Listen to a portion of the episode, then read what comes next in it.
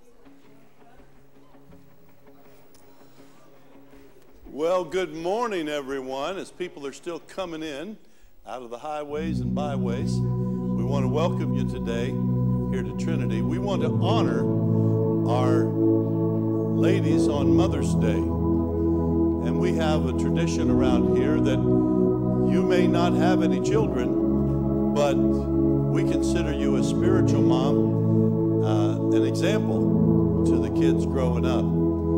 So we want to honor you today. I have some helpers this morning that are going to come down the center aisle here, and they have a special gift.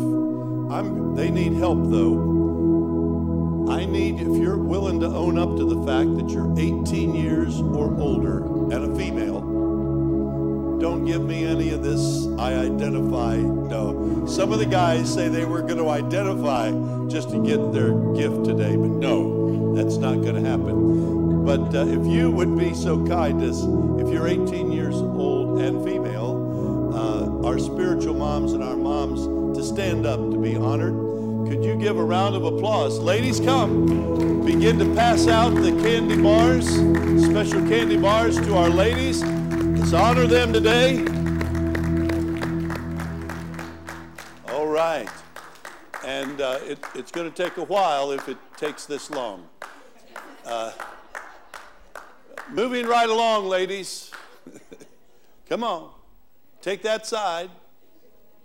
If they're standing up, they're qualified. Okay.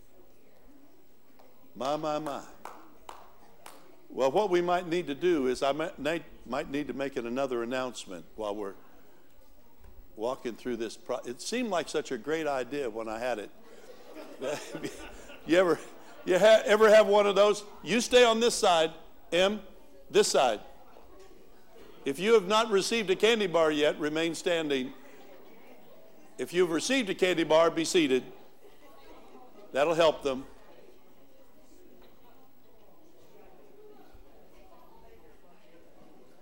this, oh my.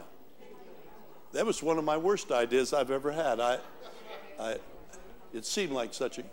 Well, while we're waiting, excuse me, while we're waiting, I have another announcement to make, which ought to kill sufficient time for them to pass amongst you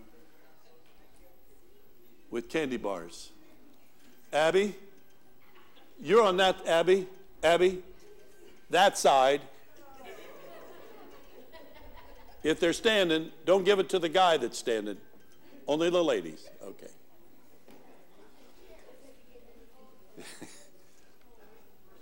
Tomorrow, if you can help us out, it would be greatly appreciated.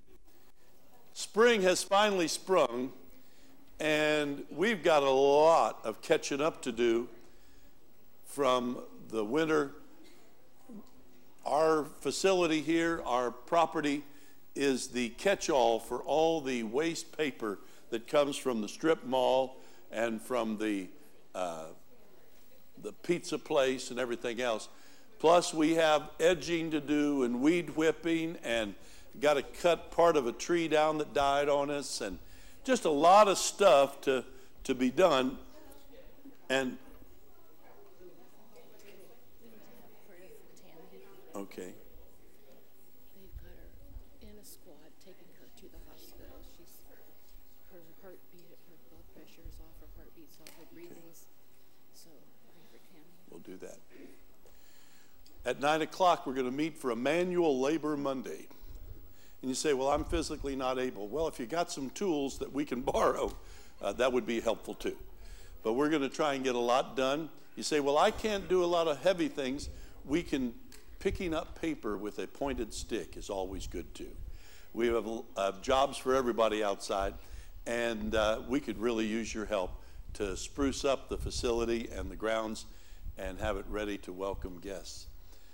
We just received word that uh, Tammy, uh, she had surgery last week, but she was having some, some uh, difficulty with heartbeat, and she's in a squad right now on their way to the hospital. So, would you join hands with believers on either side right now? And let's pray for Tammy right now. Heavenly Father, we come in the name of Jesus and we reach out and we're asking for you to reach out and touch Tammy. That long before she reaches the hospital, that you've already touched her heart, you've touched every aspect that needs to be healed. And we pray, Father, for your presence in the squad right now, that you'd speak peace and calm any storms in the in the heart and mind. And we pray, Father, for your hand to be upon her this very moment. In Jesus' name we pray it. Amen. Amen. We're going to, did everybody get, all the ladies get your candy bar? If you didn't, we're going to help you. All right. Let's stand together. We're going to give some praise to the Lord. And good news is, I can make a joyful noise today because Sergeant uh, David uh, brought me two tambourines that I can mess with you with. No one has ever turned in the ones they ripped off from me a couple weeks ago.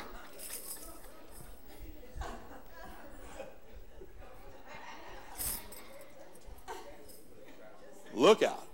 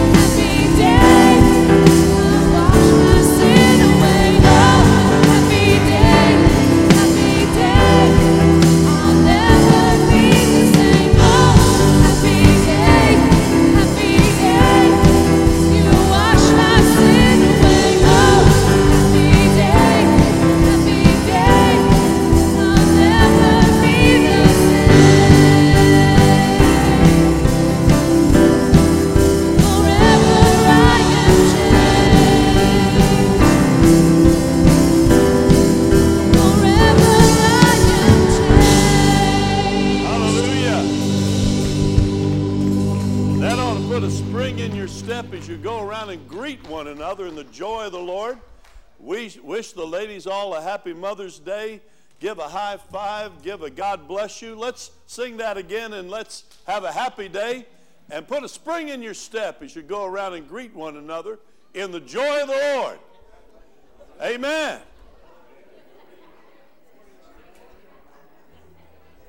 What? Oh, okay.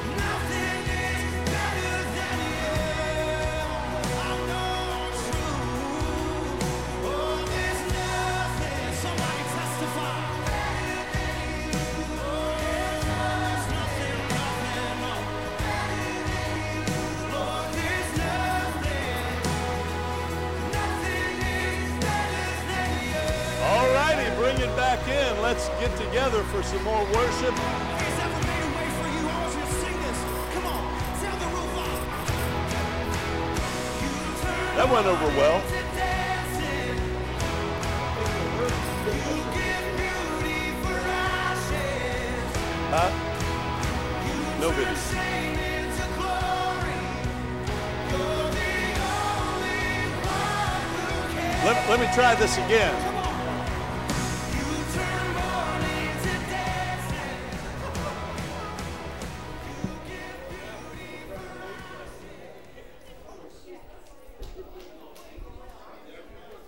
Come back in and have a seat.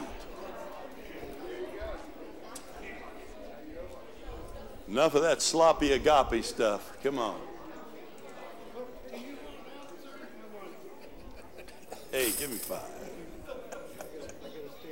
Praise God. Nobody's paying attention to me. I, We pay attention at times. used have a dog like that, wouldn't? Praise God. Huh? You betcha. Don't even think about it. Praise God. Okay, I got him back for you, JR. There you go. There you go. Well, you're already seated, so that's good. We want to uh, welcome everyone to Trinity this morning. Happy Mother's Day, as Pastor said. Um, if we have any visitors today, we just want to thank you for being here with us and praising the Lord with us today. And uh, Grandpa Mark, right here, he's got a visitor's card for you. So if you are a visitor, just slip up your hand and he has a, an information card for you to fill out. That way we can keep in contact and you can stay up to date with things that are going on here at Trinity.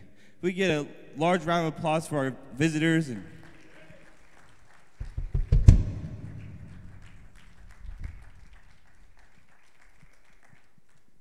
Today is Mission Sunday, so uh, I invite you to read your bulletin to read up on that and all the good things that are going on there.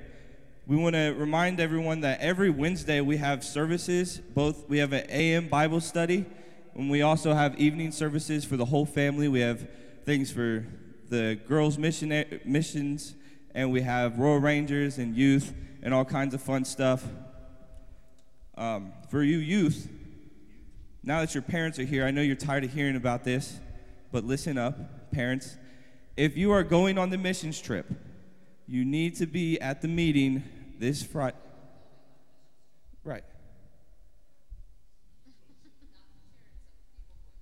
Right. All people going to the missions trip, but now so your parents can hear.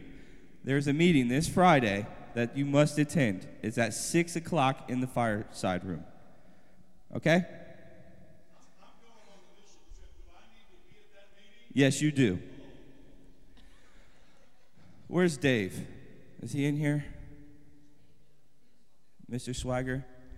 Well, I have the, the wonderful privilege of being able to sit next to Pastor every Sunday morning, and I get to hear the joyful noise that comes from the tambourine. Dave, I personally, man, I just want to thank you. It's been so quiet the last few weeks. So thank you. Oh, we do have video? You want to play it Okay. All right. Well, if you s- remain seated for a minute, and we have a video for you guys today. This spring. Only one hero can save her family and prevent disaster. Mom, we're gonna be late for school! I don't think so. Whoa. Experience the phenomenon that critics are calling inspiring. Mom, I can't find number 17! Come on, Billy! Dig deep! a lot of fun, and pure genius. Mom, where's my phone? Table, Keys. bedroom, Dragon Man? under the couch between the monkey and the flip flop. How does she do that? Created by God to demonstrate his love with grace, elegance, and poise.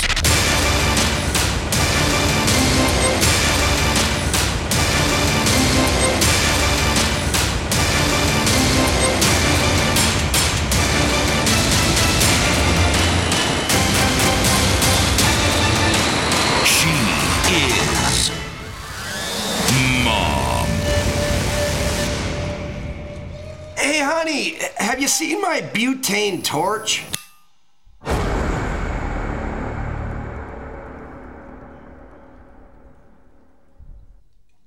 Go ahead and join us for some more worship as we continue to celebrate the God who made all of these amazing moms.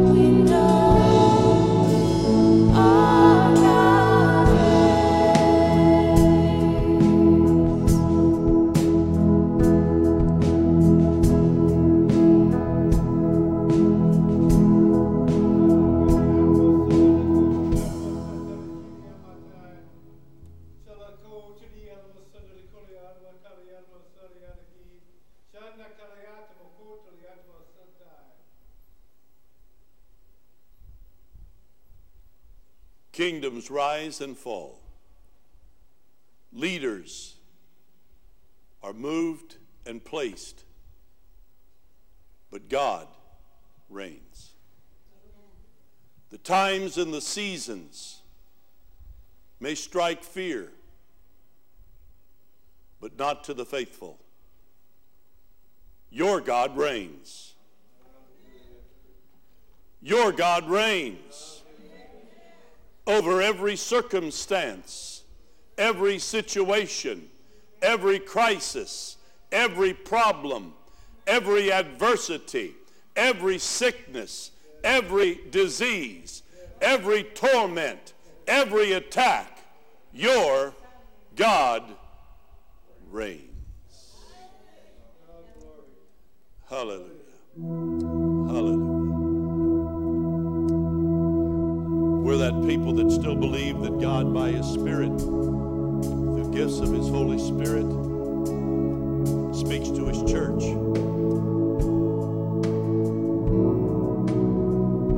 I invite you today to just join with me right now in inviting a fresh awareness of Jesus' presence into this place. Every one of us, invite Jesus to the house today. Invite Jesus to this house this day. See what he can do. Hallelujah. Praise your name, mighty God. Hallelujah. Amen. Amen. You may be seated. Thank you, worship team. We want you to still be in prayer for Tammy, part of the worship team, and they're on their way to the hospital. And so we continue to bathe that situation in prayer. Hallelujah.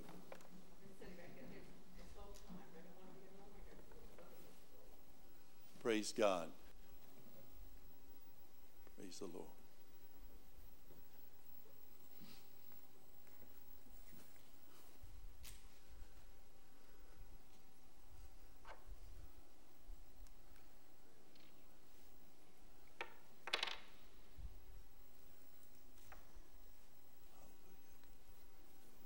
Standing in for Tammy. Heavenly Father, in Jesus' name, she wanted to stand in. We anoint her in the name of the Lord. That just as you did in the days gone by, where the centurion came and said, My servant is sick. Well, bring him, I'll go to him, Jesus said. But he said, No, I know you're a man under authority.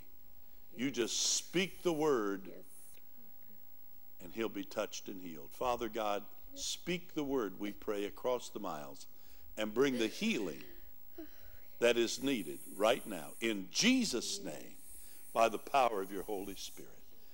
Amen. Amen. Praise God. Praise God.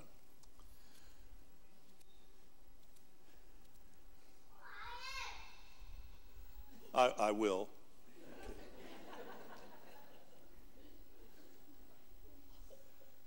Oh, I'm so looking forward to being on the missions trip and teaching the little children. Reminds me of the time I was doing a drama of a, an old shepherd in a nursing home, and I came out, I'm just a poor shepherd, and yet I know. And before I got my first line out of the drama, a lady said, Oh, somebody find the old fool a seat.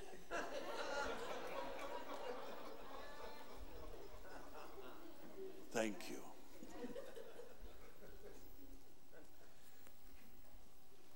Many of you have been around Trinity long enough and around me long enough to know that I really believe the Bible comes alive.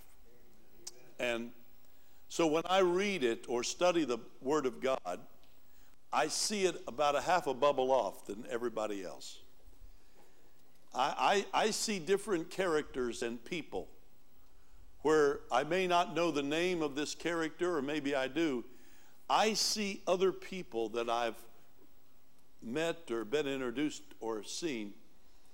We know, many of you know, when we've studied about Elisha and his servant, and the whole town surrounded by the Syrian army. And I picture the servant coming in. What are we going to do? What we going to I, Barney Fife. Got it. Got to be Barney Fife. Where's my bullet? You know, he's Lord, open his eyes. Oh, those big old eyes of, of Barney.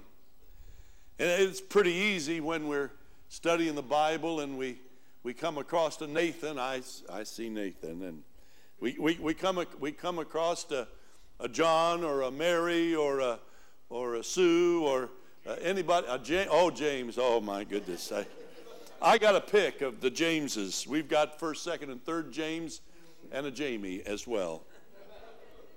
Tom, anytime we're dealing with, well, the doubter. But what we, I put faces on these characters. Today I want to put a face upon an unnamed person in the Bible. And this is a person that I highly have respected and felt privileged to be a part of the family with. And it helps me to see this story in a slightly different light it comes alive afresh to me. I didn't tell anybody I was going to do this, but I'm, I'm going to honor somebody that was one of the greatest women in my life. Would you stand with me for the reading of the scripture today? Turning to Mark chapter 1. Mark chapter 1.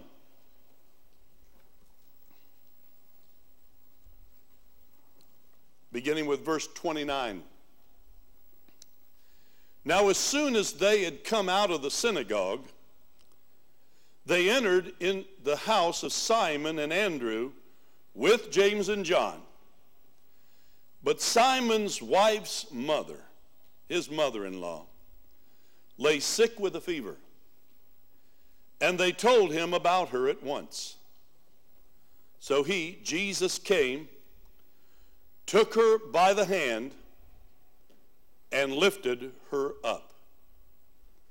And immediately the fever left her, and she served. And she served them.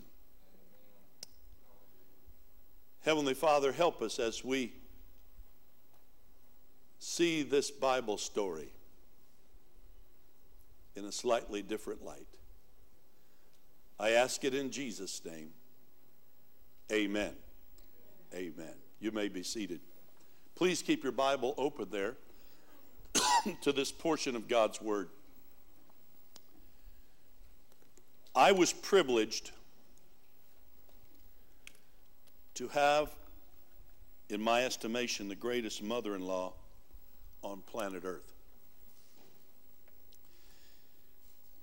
She was a godly woman, and yet, boy, did she know how to have fun. I married into the family. Uh, later on, as we're telling this story about Simon Peter's mother in law, you've got to feel for his mother in law because of how Simon Peter was. He was no prize catch as a fisherman. We know Simon Peter to be a, lot of times just a real mess and a bully. Uh, not the greatest son in law you could think of to have your, your daughter marry. We're going to look at the mother in law. I'm going to name her today. Oh, we don't know her name. But some of the aspects of her remind me of a lady named Sally, my mother in law. That wasn't her given name. She hated her given name. Her name was Eleanor Pearl.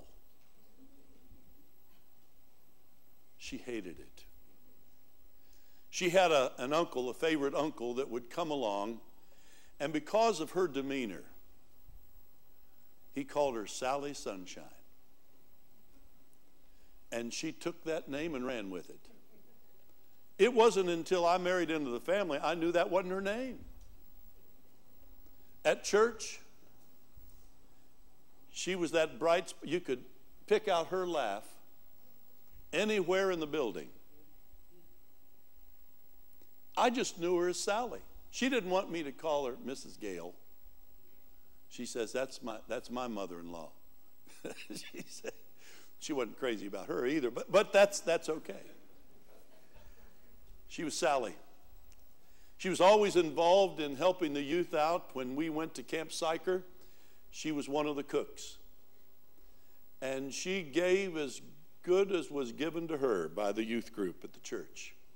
We had over 60 to 75 kids in the youth group, and she didn't take anything off of them. But everybody wanted to be around Sally. Sally loved being a part of God's church. At certain point, she wasn't able to drive. She had her father come by and pick her and the whole family up to make it to church at 13th in Cleveland here in Columbus, Ohio, at Hansberger Methodist Church. She was involved in a variety of activities there and always a bright spot, always had a, a smile for you, never, never seemed to be on a down day. She uh, loved, dearly loved, and imparted to me a real love for the study of the rapture of the church and the second coming of Jesus Christ.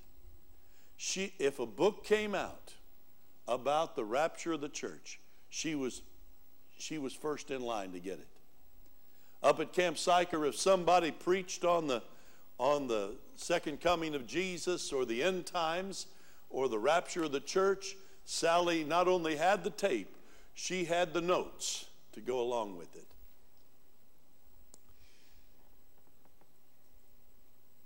She would involve herself in a variety of ways in the, the life of the church. Just such a bright spot. I can only imagine what a disappointment I was to her. she probably had bigger hopes for Linda. Uh, that she'd marry somebody, you know, super successful or, you know, whatever. But she took me in.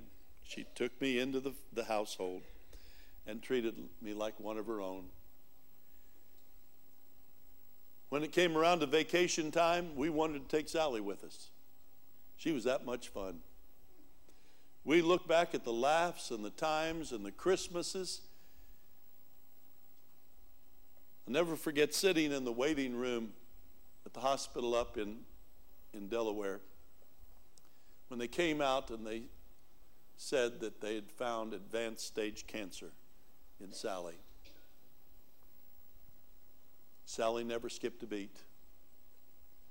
She was still active and involved. She was in great distress, but you wouldn't know it. She was, she was fighting advanced stage cancer, and at that point, took in a grandson to raise. Uh, Christmas was still, you had to hog tie Sally to keep her down. No, Sally, we'll, we'll handle that. We'll handle it. No, you won't. My kids loved Grandma Sally. And every one of them, she had this ability. I'm going to get to the message in a moment. Quit fidgeting. She had this ability Every one of my kids thought they were her favorite. She showed no partiality, she just loved them all. Christmases were a time of hilarity around the house. And even when she was battling the end stages of cancer, she would not be stopped. She would not be stopped. I plug a picture into this story. A nameless mother in law of Simon Peter. You have to have grace to be Simon Peter's mother in law. We talk about some of the great exploits of Simon Peter, but he was forever putting his sandal in his mouth. Doing the stupid thing when a far better thing would have been good. But she put up with him. She even lived with him, her and her daughter, in Simon Peter's house. I want to plug her into this story today because I think it represents some of the aspects of her life. So at certain times I may slip up and call the mother in law Sally, but you just give me a little bit of slack if you would please.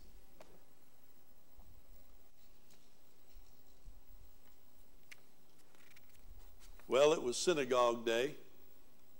They were there to read the scriptures.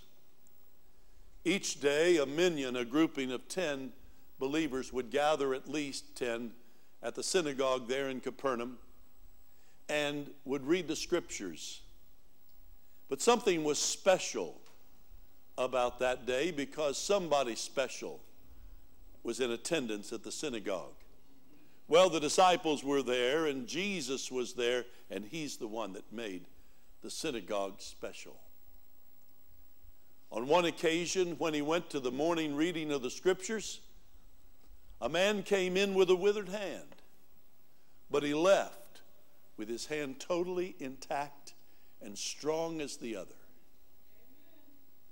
On this occasion, in the Gospel of Mark, he went for the Bible reading and there was a man in there who was a regular attender at the synagogue. But when Jesus was in the synagogue, it revealed something that shouldn't have been in the synagogue. This man was possessed of an evil spirit. You say, well, couldn't everybody else figure it out?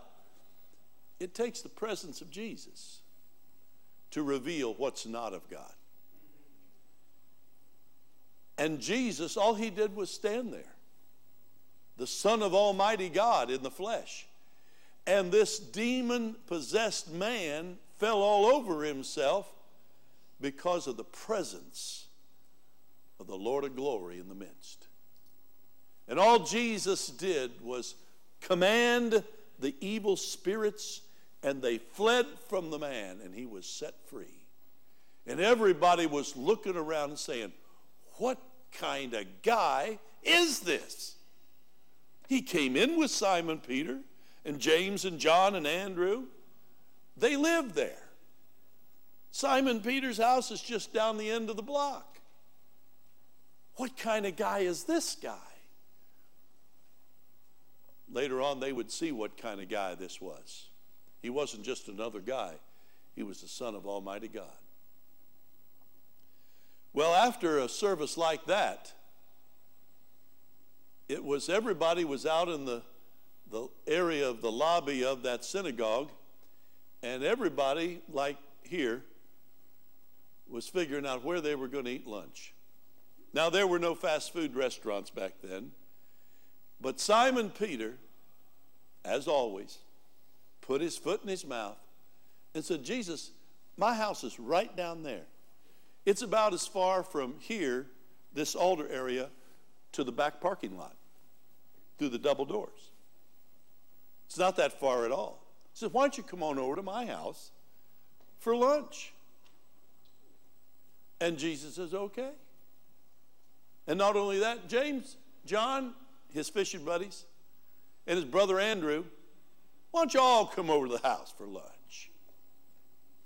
I don't know where it was along the path, but as they're walking from the synagogue, and they're only going to go as far as the parking lot, I don't know how far it was when it finally dawned on Simon Peter he had made a grievous error.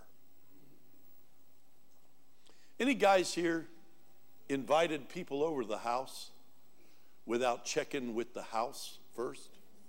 Any of you stupid enough to do that? Dumb, dumb, dumb, dumb, dumb. Well, sure, come on over.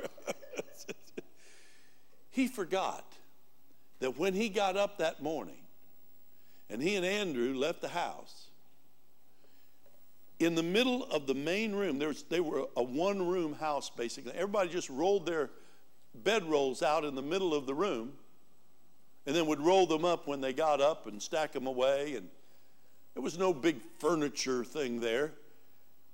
But when he left to go to synagogue that morning for the scripture reading, it hit him. He remembered Sally's sick.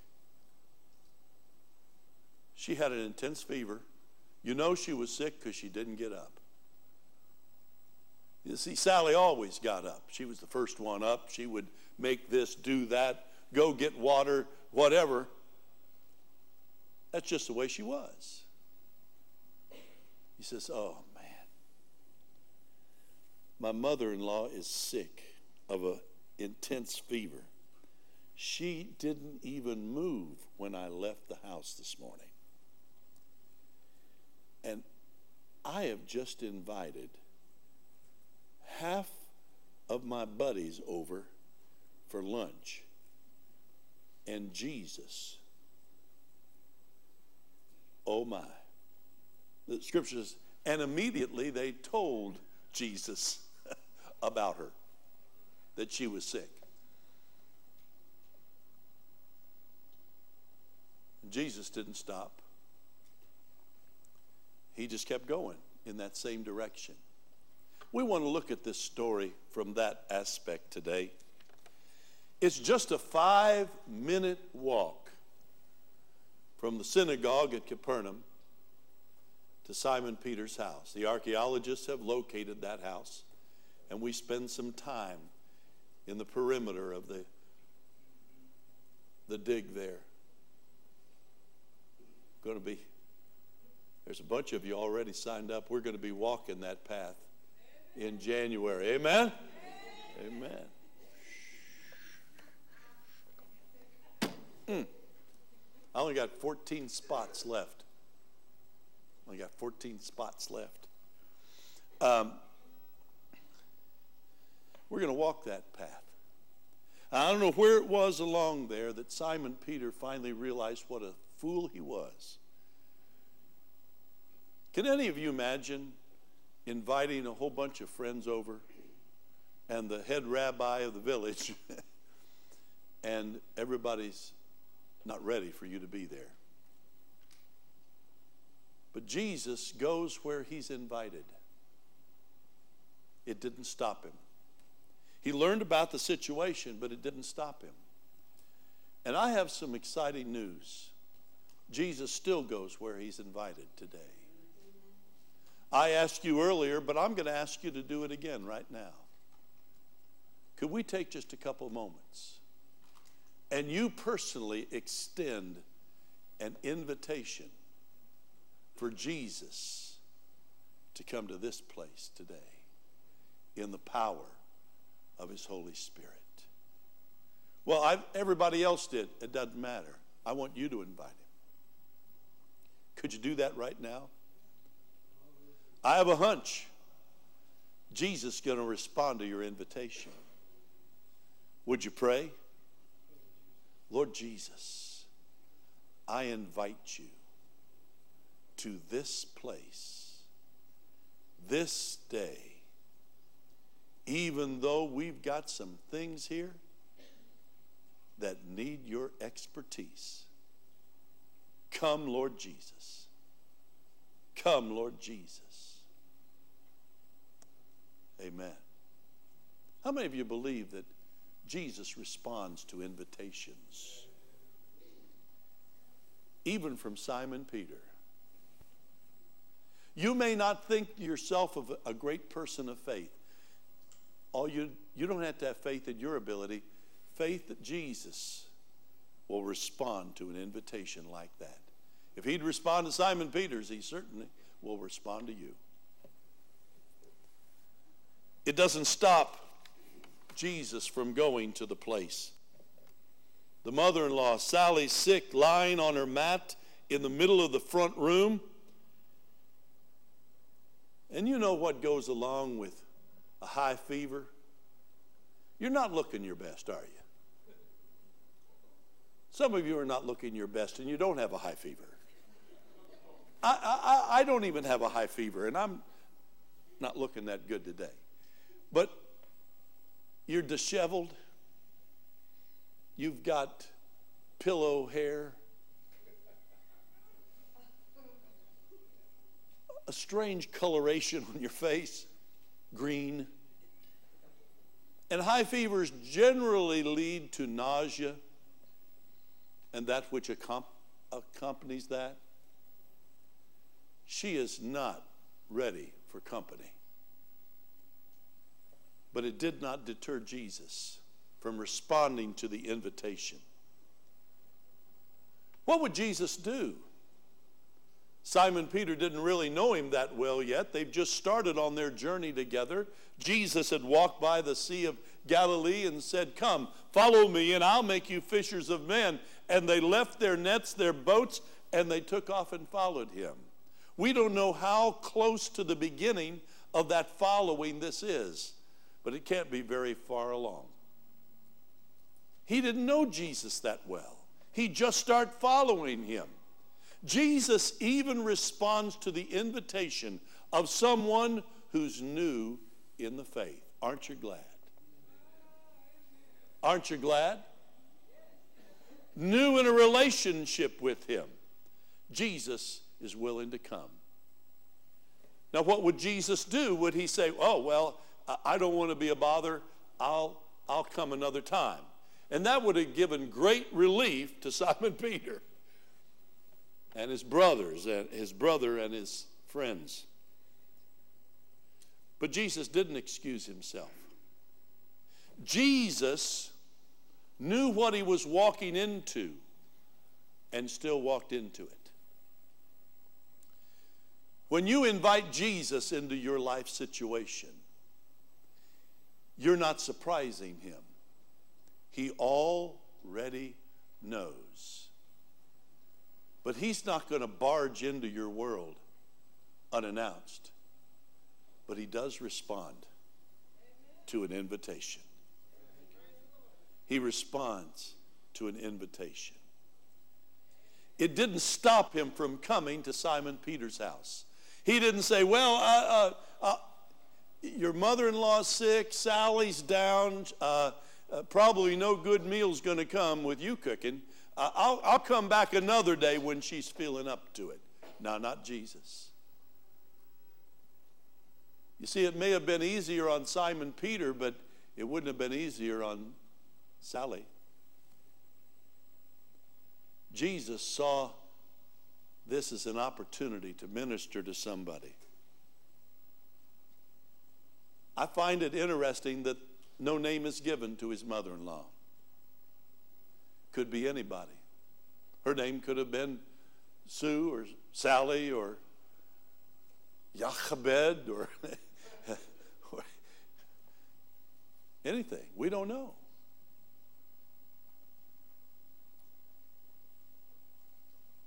That need that was there, Jesus responded to. Even though there was sickness in the house, it didn't hold him back. Nothing can keep Jesus from going to where he's invited. Mm. The forces of hell cannot keep Jesus from going to where he's invited. Folks, I've got phenomenal news. Prisons can't keep Jesus from going when he's been invited there.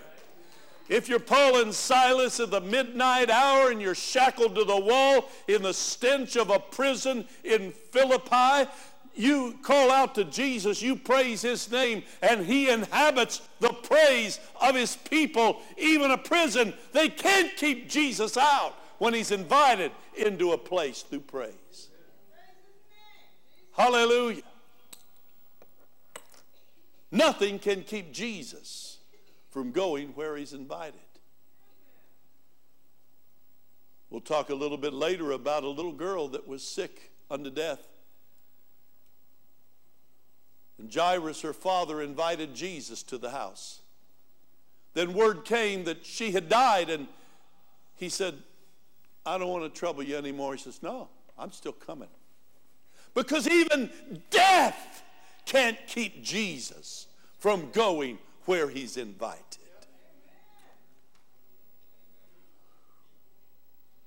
Jesus doesn't excuse himself because you've got big problems in your house. Jesus does not excuse himself because there's trouble or sickness or disease or disparity of any kind. You invite him, he's more than willing to show up. Hallelujah. As I mentioned before this service, I prayed for and invited Jesus to this place. And many of you have prayed. Some of you didn't. I don't know why. You're probably the same one stole my tambourine a couple weeks ago. Now, rumor has it, I, I, don't know if this is true, I, I, don't, I don't know, rumor has it. For those of you who are new, my tambourine playing is not excellent, it is joyful noise. Watch it. And, and uh, but I enjoy praising God anyway. They won't let me sing on the worship team. I can't carry a tune anymore, but you know, I, you know, I beat on things. Rumor has it that Jim, one of the Jims, uh, hit it, but he can't remember where he put it. We don't know if that's true or not, but a couple years from now, we'll be going through some place in the church and find my tambourine. But I, family problems in your house cannot keep Jesus from coming where he's invited.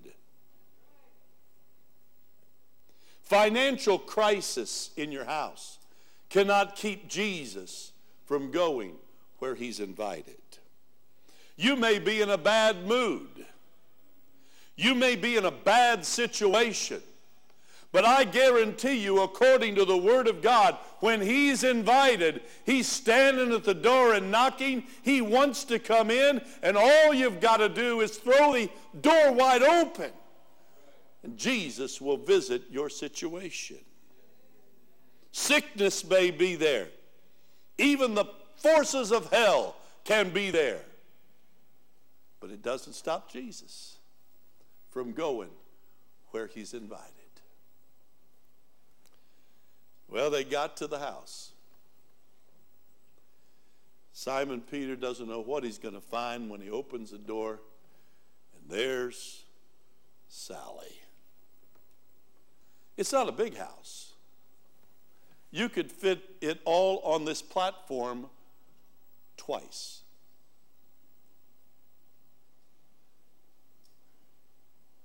But it was their house. And Simon Peter, his wife, his mother in law, and Andrew all lived there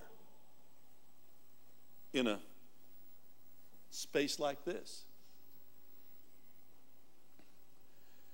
As Simon Peter opened the door, he looked in and he grimaced. He was hoping that Sally was up and around. But no, Sally was laying right where he left her in the middle of the floor, looking like she had a bad fever. I don't know, what kind of mood are you in when you've got a bad fever? You're achy all over and you you don't look that great. And there's Sally laying in the middle of the floor. But it didn't stop Jesus. Look what he does. She's sick of a fever.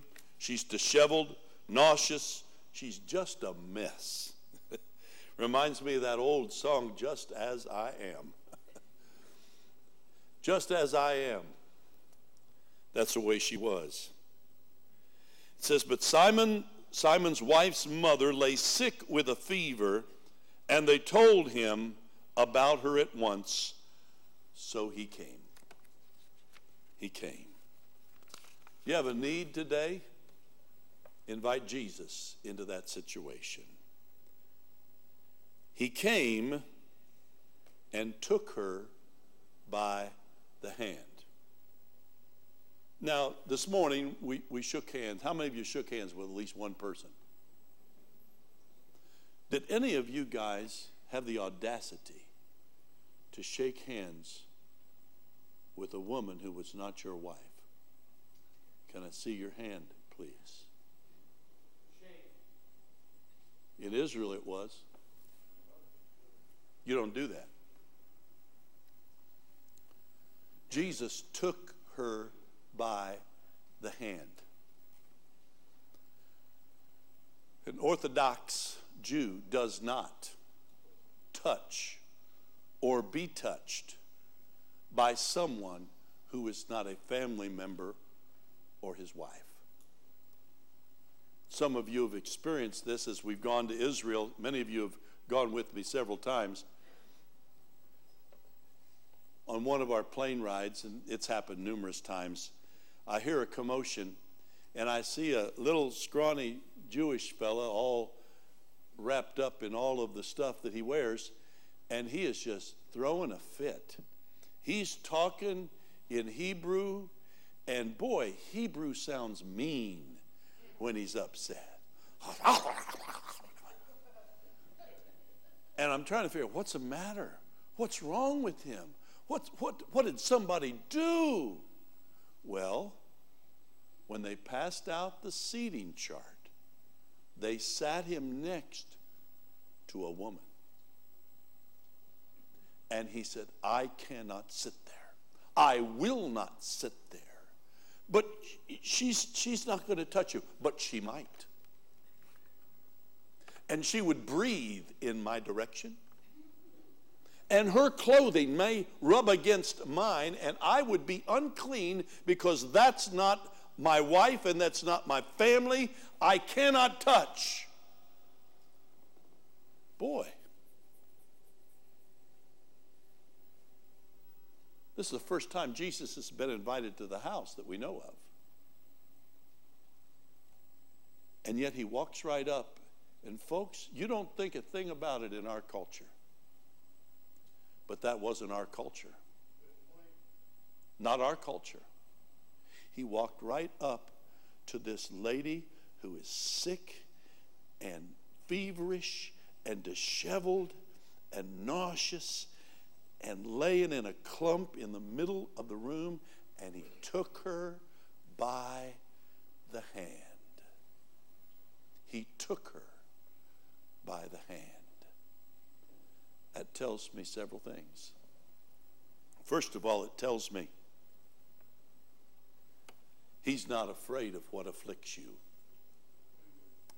He's not, a, Jesus isn't going to catch anything off you.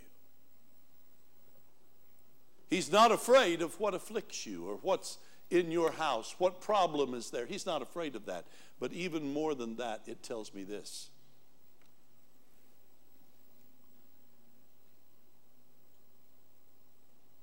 We're part of his family. There's no second class citizens in the kingdom of God when he reached out and he took a woman who was not his family by the hand, he was saying to everyone, That's your rules, not mine. She's family. I want you to know something. If you know Jesus Christ as your Savior, you're family, and you're not second class. You're not second class, child of God as I read it and I saw what Jesus had done that went against every common social rule of the day, you can't even be in close proximity. Social rules don't apply to Jesus. He said, You're, We're family. And he took her by the hand he took her by the hand. Then what? So he took her, he came, first thing, he took her by the hand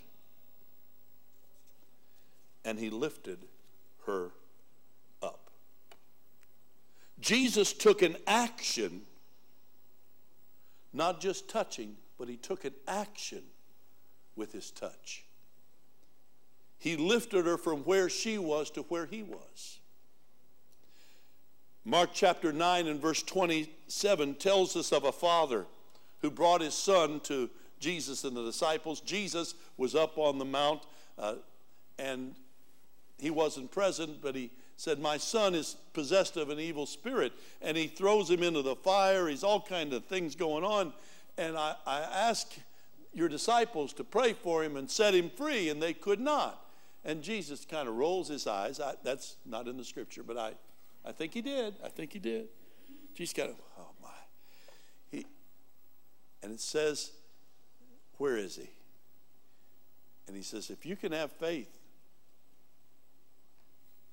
if you believe, all things are possible to him that believes. And the father says, I believe, but ah, help my unbelief. You don't have to have a, a, a barn full of faith if your faith is in Jesus. And here's what it says He had a deaf and dumb spirit in Mark chapter 9, verse 25. I command you, come out of him and enter him no more. Then the spirit cried out, convulsed him greatly, and came out of him, and he became as one dead. He was just laying there. So that many said, He is dead. But Jesus took him by the hand and lifted him up, and he arose.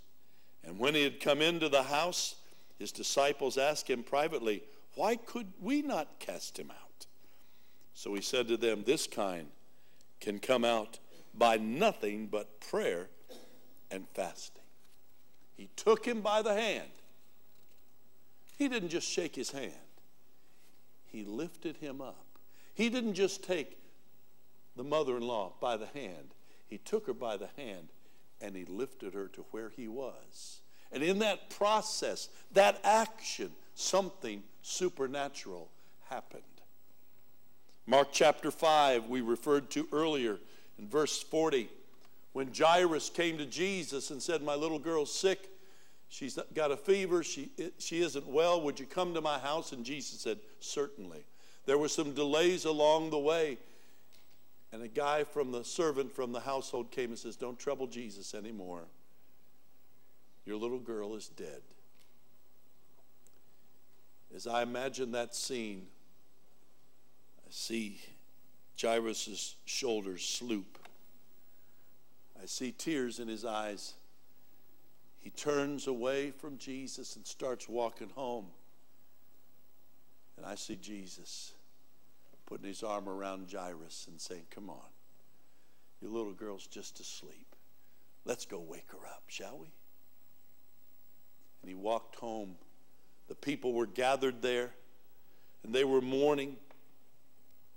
He got to the house and they were wailing outside. He was a ruler of the, of the synagogue and, and he was a prestigious person. And Jesus says, Hey, She's just asleep. I'm going to wake her up. He was giving them an out. They could say, well, it wasn't a real miracle, wasn't a raising from the dead. He, she was just asleep. But no, they rejected that. They knew this little girl, 12 years old, had died. Then Jesus, in verse 40, he took the father and the mother of the child and those who were with him, Peter, James, and John, and entered where the child was lying. Then he took the child by the hand. He wasn't a relative, was he? But they were family now. And said to her, Talitha cumi, which is translated, little girl, I say to you, arise. Immediately the girl arose and walked, for she was 12 years of age and they were overcome with great amazement. But he commanded them strictly that no one should know it and said that something should be given her to eat. Can you imagine the joy of the moment? Look at what Jairus, he invited Jesus into an awful situation. And nothing, not even death, could hold Jesus back from it. And he took her by the hand. He went against all the mores of the day. And he said, We're family. And he lifted her up. And immediately, she was brought to life again. The joy of father and mother being united with their little girl. Now, they couldn't help themselves. The scripture says they went out on the front porch, and the people that were wailing and whining out there go, Isn't that? Yes, it is. And the only difference was Jairus invited Jesus to his house. He took her by the hand, the scripture says. He took the little boy by the hand. Demons and sickness and even death cannot stop the hand of Jesus from touching those that he cares about. He came, verse 31 of Mark 1, took her by the hand, lifted her up, and immediately the fever left her. Sally was instantaneously healed of the fever that had sidelined her. Sometimes Jesus' touch is progressive. On one occasion, he touched the blind eye and he says, How's that looking? He says, I see men, but they're kind of like elongated trees walking. Jesus said, Well, let me touch that again. We don't know why that is. But I know this there's been times where the Lord has done something immediate for me, and I've had other times when it's been progressive that He's touched me. And I, I forgot about it, and then I look back and say, oh, hmm, Jesus touched me. I don't care. How many of you really care? Well, if it's immediate or progressive, you want the healing. Amen? Amen. You want the touch. He's the same Jesus today as we have prayer in just a little bit around this altar. I believe that there are times, and I've witnessed times, where immediately Jesus has touched and immediately the healing has been effected or the situation has been dealt with. Other times when it's progressive and unfolding like pages in a book. But Jesus is turning the pages with his hand.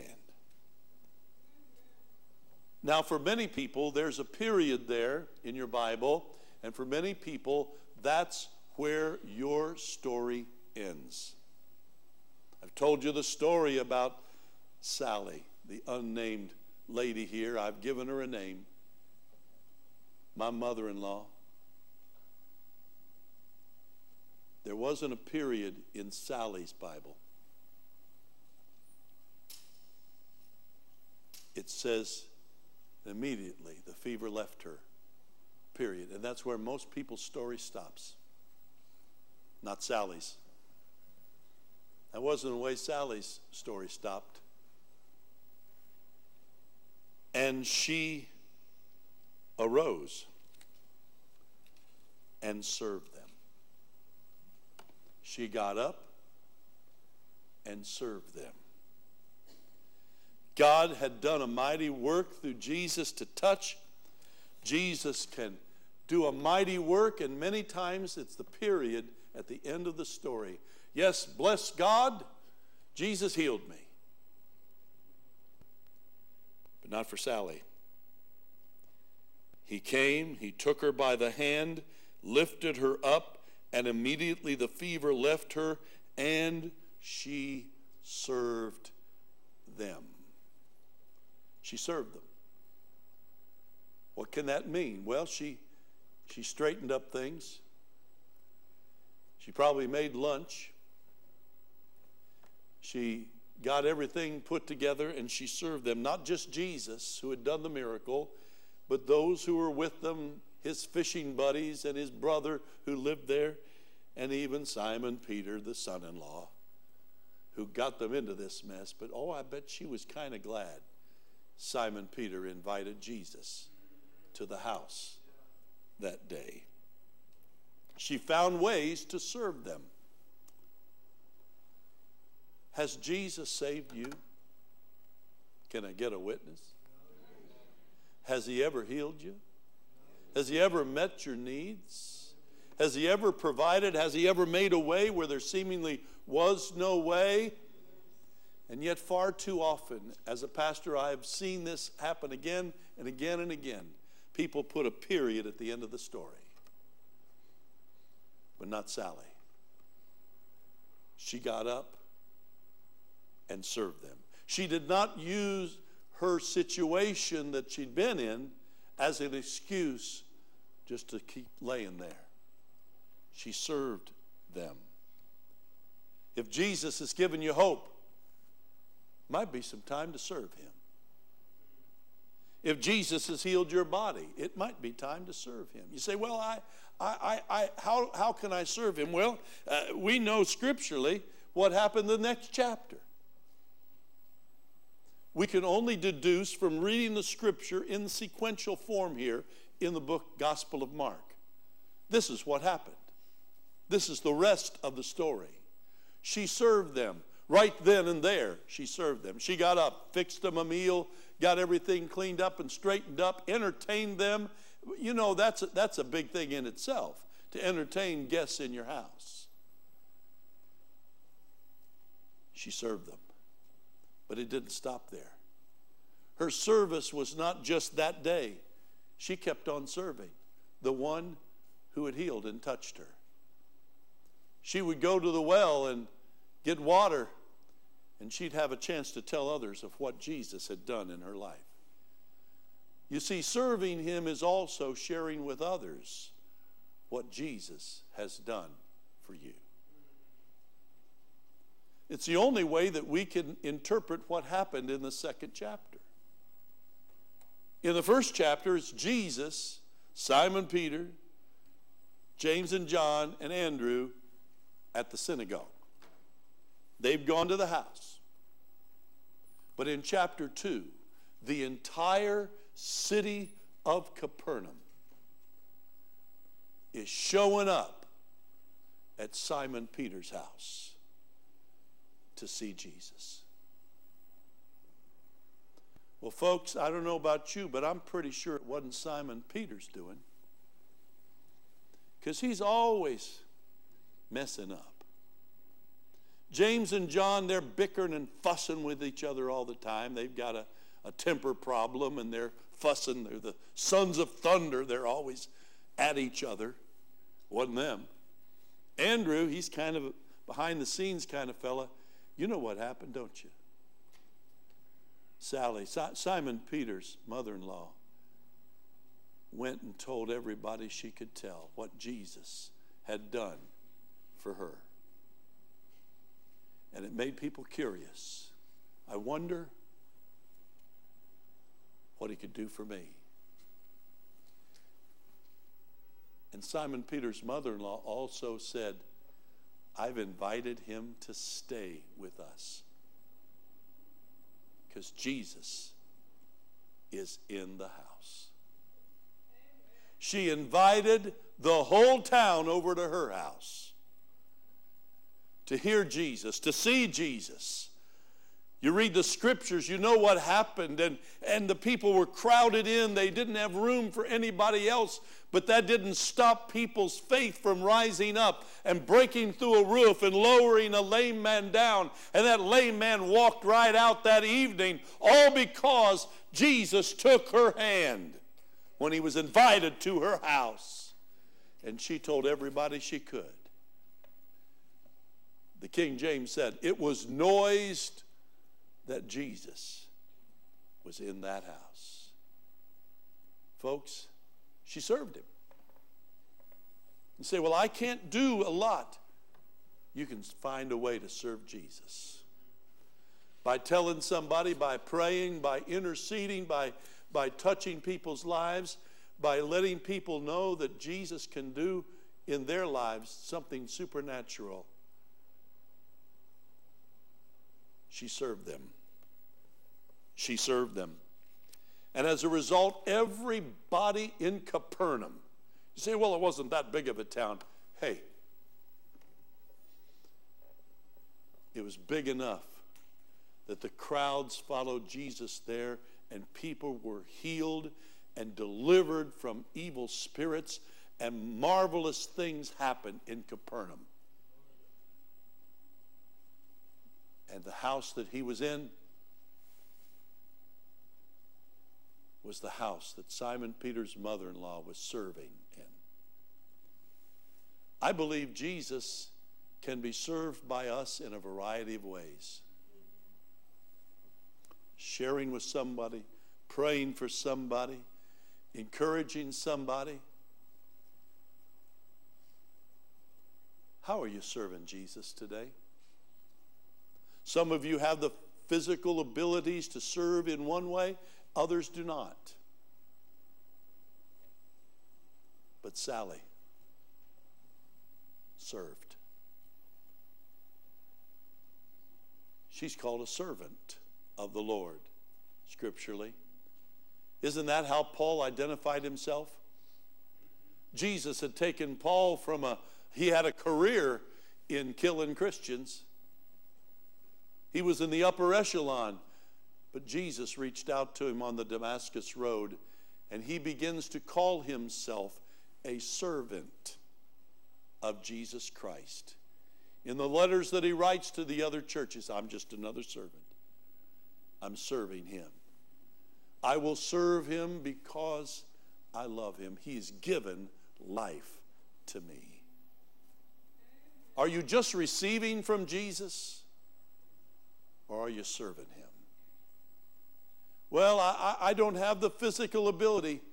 I bet if you asked Jesus today how you could serve him, I bet there's some answers there. When I read the story,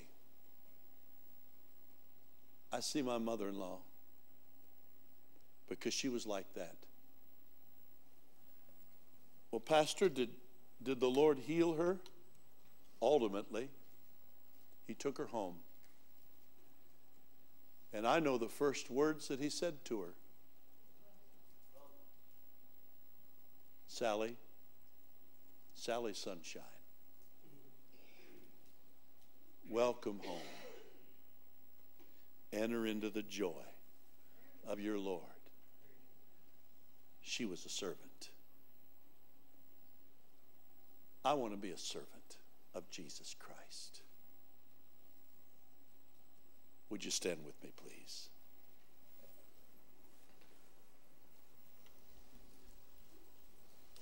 As our worship team returns,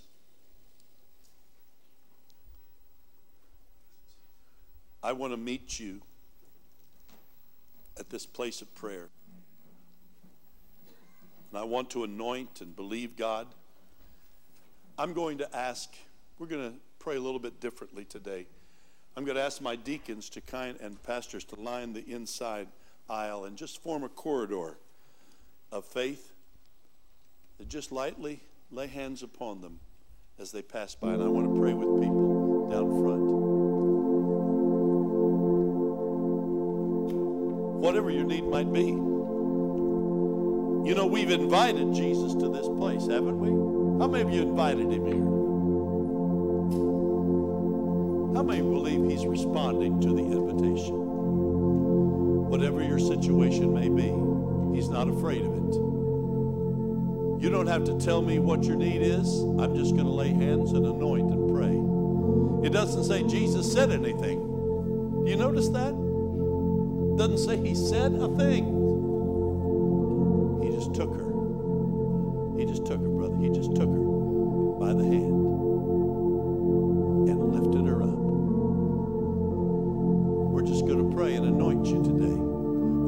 situation and circumstance,